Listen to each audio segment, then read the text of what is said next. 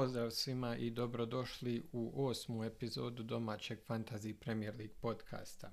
Kao i uvijek, s vama je vaš domaćin Damir Defterdarević i vraćamo se nakon još jedne duge pauze koja se ovaj put baš nekako odužila. Mnogi su se odlučili i na wildcard za vrijeme ove pauze, pa je ovo za vas svakako jedan bitan period. I za nas je kolo koje nije baš bilo uzbudljivo za većinu menadžera, ali smo imali nekoliko vrlo zanimljivih susreta. Zato krećemo odmah u analizu.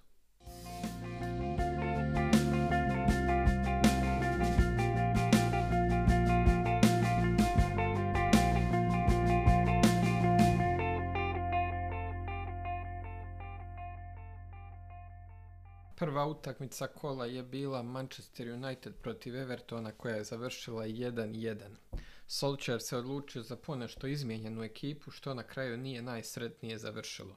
Za United je zabio Martial na asistenciju Fernandeša, dok je za Everton opet zabio Townsend, ovaj put na asistenciju Dukurea iz kontranapada. Ronaldo je ušao tek u drugom poluvremenu i nije uspio da upiše bodove.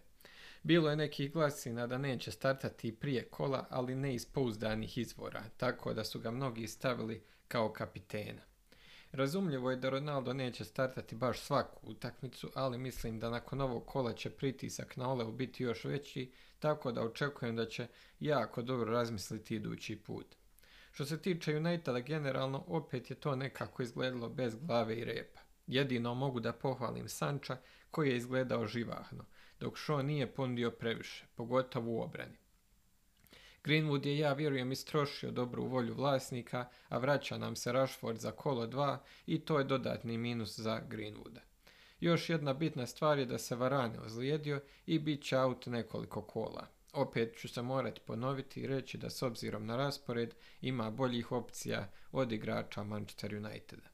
Ipak, iduća utakmica im je protiv desetkovanog Lestera, pa možda ima neke nade za napadače Uniteda.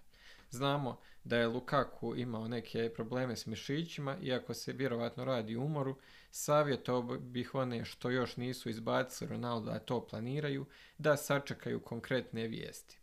Što se tiče Evertona, kao što sam rekao, Tauzent je zabio, ali i dalje smatram da je Gray bolja opcija. Izgledao je stvarno dobro i ovaj put protiv Uniteda.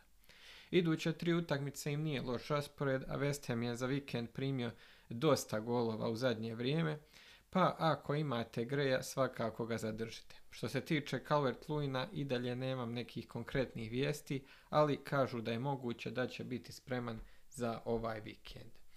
Obrana Evertona i dalje ne izgleda najbolje, Pickford ih je spasio ovaj put nekoliko puta, tako da bi se u slučaju Evertona posvetio isključivo napadačkim opcijama. Iduća utakmica je Burnley Norwich koja je završila 0-0. Ne znam iskreno šta reći, ovu utakmicu nisam gledao kao ni pretpostavljam niko od vas. Radi se o dva tima koja nisu previše fantazi relevantna. Pukja ide za bijanje za reprezentaciju, međutim iduću Norwich igra protiv vrlo disciplinovanog Brightona.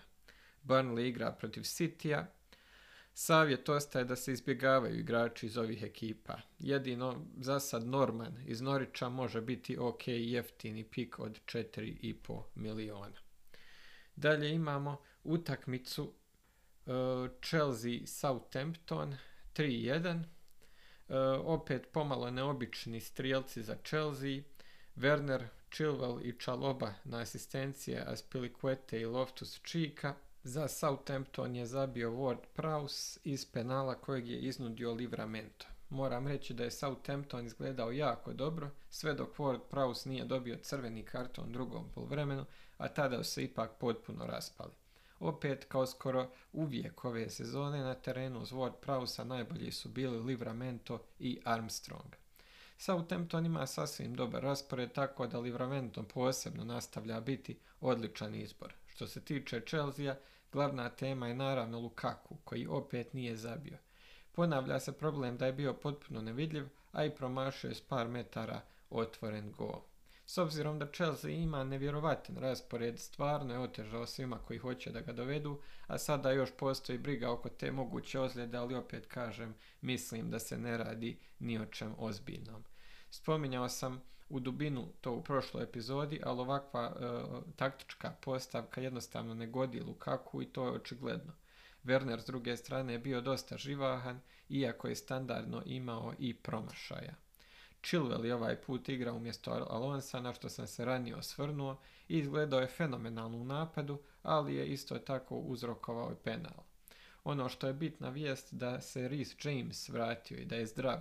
I on bi bio moj pik za obranu Chelsea. Iako Ridiger, koji je opet bio standardno dobar, ostaje najsigurnija opcija s tim što je i on imao nekih problema s leđima, ali čini mi se da će i on biti zdrav, naravno sačekat ćemo pres konferencije. S obzirom na raspored, za mene ostaje podmoranje imati obrambenog igrača iz Chelsea i naravno kojeg sada to ovisi koliko želite da riskujete. Iduća utakmica Leeds Watford, Leeds pobjedio 1-0 golom Llorentea. Na kraju razočaravajuće za vlasnike i Rafinje i Sara koji nisu igrali po ranijem standardu, posebno Sar koji je bio dosta nevidljiv. Bitno je reći da Rafinja vjerovatno propušta iduće kolo jer Brazil igra samo dva dana ranije, a on bi trebao biti starter za Brazil.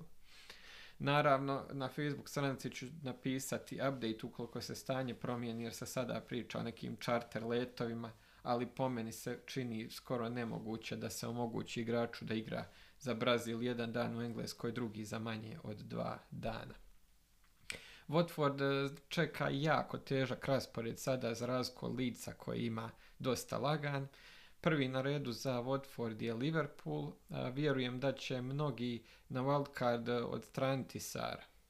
Isto tako bitno je reći da je Ranieri preuzeo Watford nedavno, ali mislim da to za sada nije bitno što se tiče fantazije.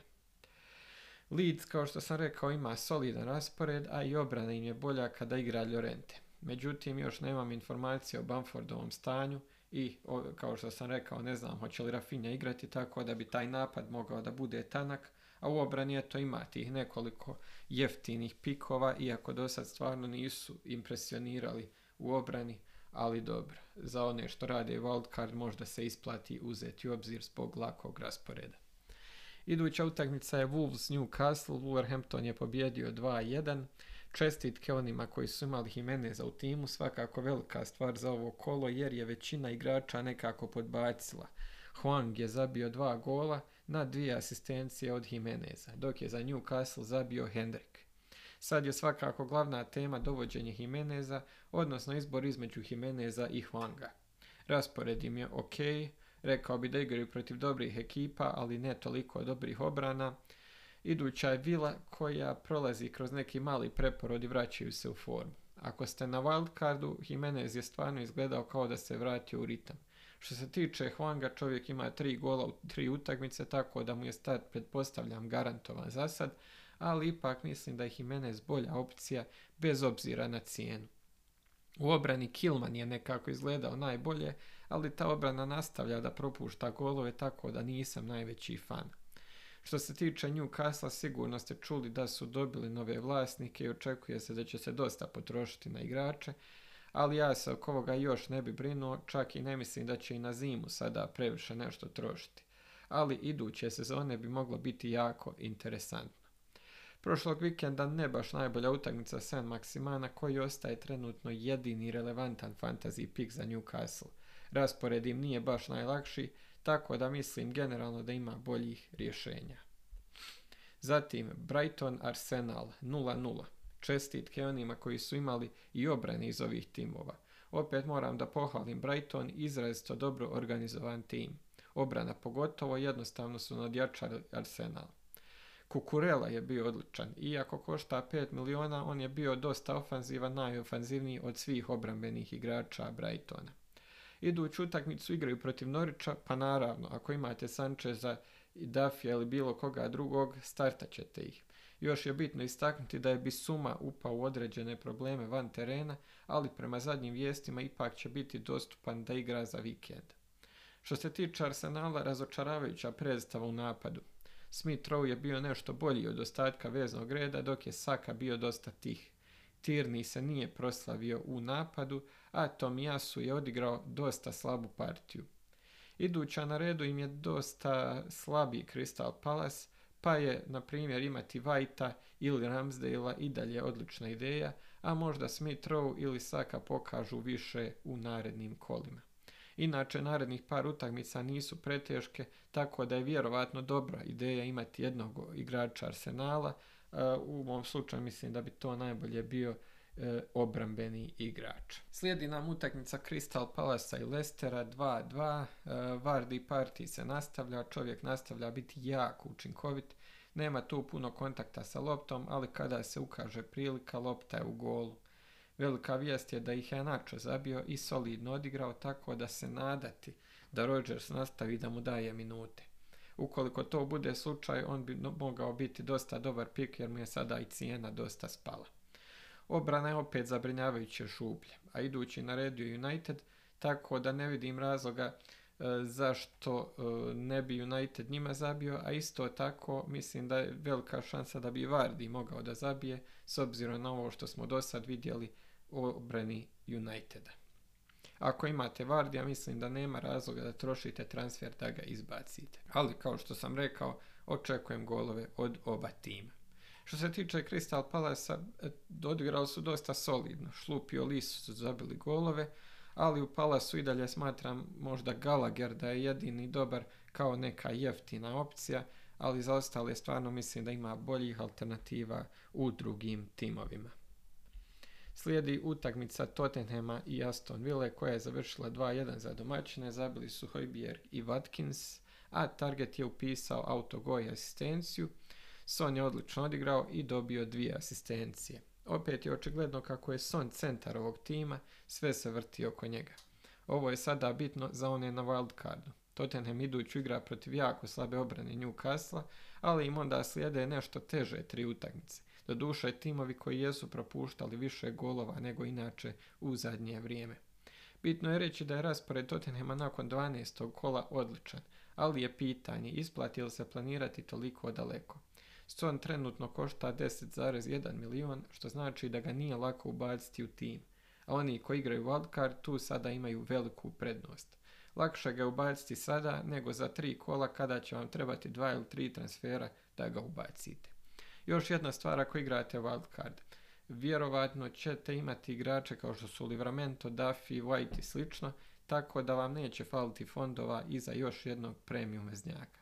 Za mene potencijalno odličan pik, ozbiljno razmišljam o njemu. Iduća utakmica West Ham Brentford, 1-2 pobjeda gostiju. Još jedna razočaravajuća partija West Hamove obrane. Za West Ham je zabio Bowen, a za Brentford Mbuemo i Visa osrednje partije West Hamovih veznjaka i napadača osim Bowena. Cufal i Creswell su bili dosta napadački raspoloženi, ali opet nema tih obrambenih bodova. West Ham ima jako težak raspored sada i još ta Europska liga ne pomaže. Moja preporuka bi bila riješiti se West Hamovih igrača. Antonio je naravno klasa i može zabiti i teškim protivnicima, ali pogotovo ako ste na wildcardu imate svakakvih kombinacija na raspolaganju. Što se tiče Brentforda, standardno velik broj raspoloženih igrača.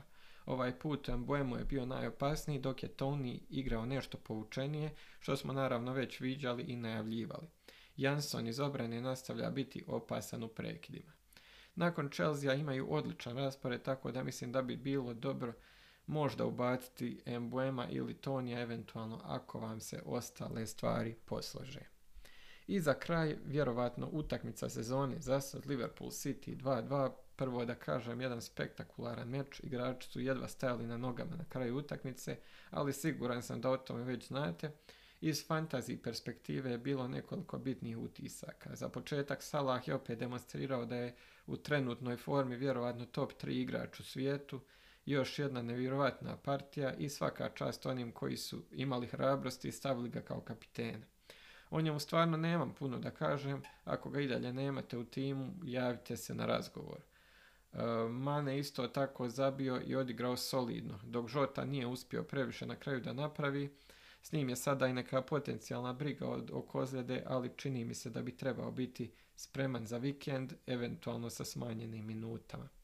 Trent Alexander Arnold nije igrao, ali je sada zdrav za vikend. Ako ste ga slučajno mislili vaditi, ja tradicionalno preporučujem protiv toga.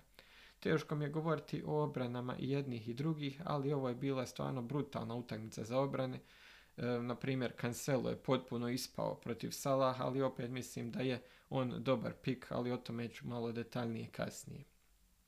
Ponovit ću za buduće da provjereni pikovi ostaju Ederson i Dijaš, e, Cancelo je riskantniji, ali može biti super ako ne bude rotacije.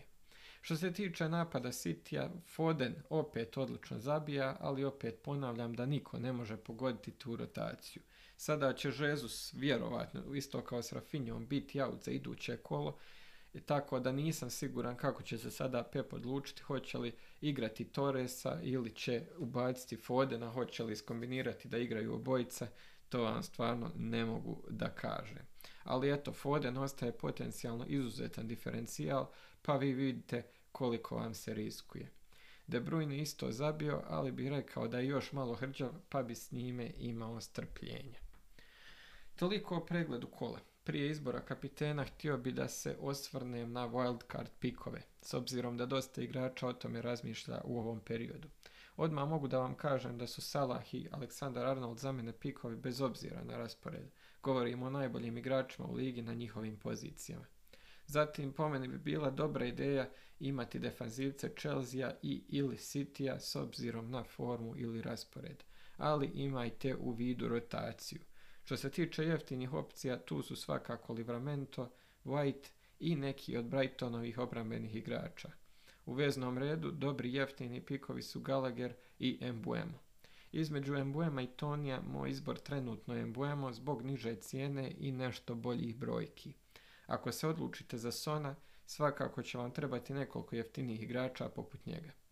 Još jedan savjet, nemojte puno rizikovati ako radite wildcard, isto što sam rekao i na početku sezone, ako se odlučite na Fodena, Cancela i slično, morate imati klupu da se osigurate. I prelazimo na zadnji dio emisije, a to je izbor kapitena. Ovo kolo to su Salah protiv Watforda, Lukaku protiv Brentforda i Son protiv Newcastle, kao i Ronaldo protiv Lestera. Moj izbor bi bio Salah i mislim da ne moram da previše obrazlažem zašto. Naravno i Son bi mogao da načini puno štete protiv Newcastle, ali s kapitenima u ovoj fazi je bolje ići na sigurno. Toliko od mene, kao i uvijek čuvajte transfere što možete duže u slučaju novih vijesti. I sretno u osmom kolu.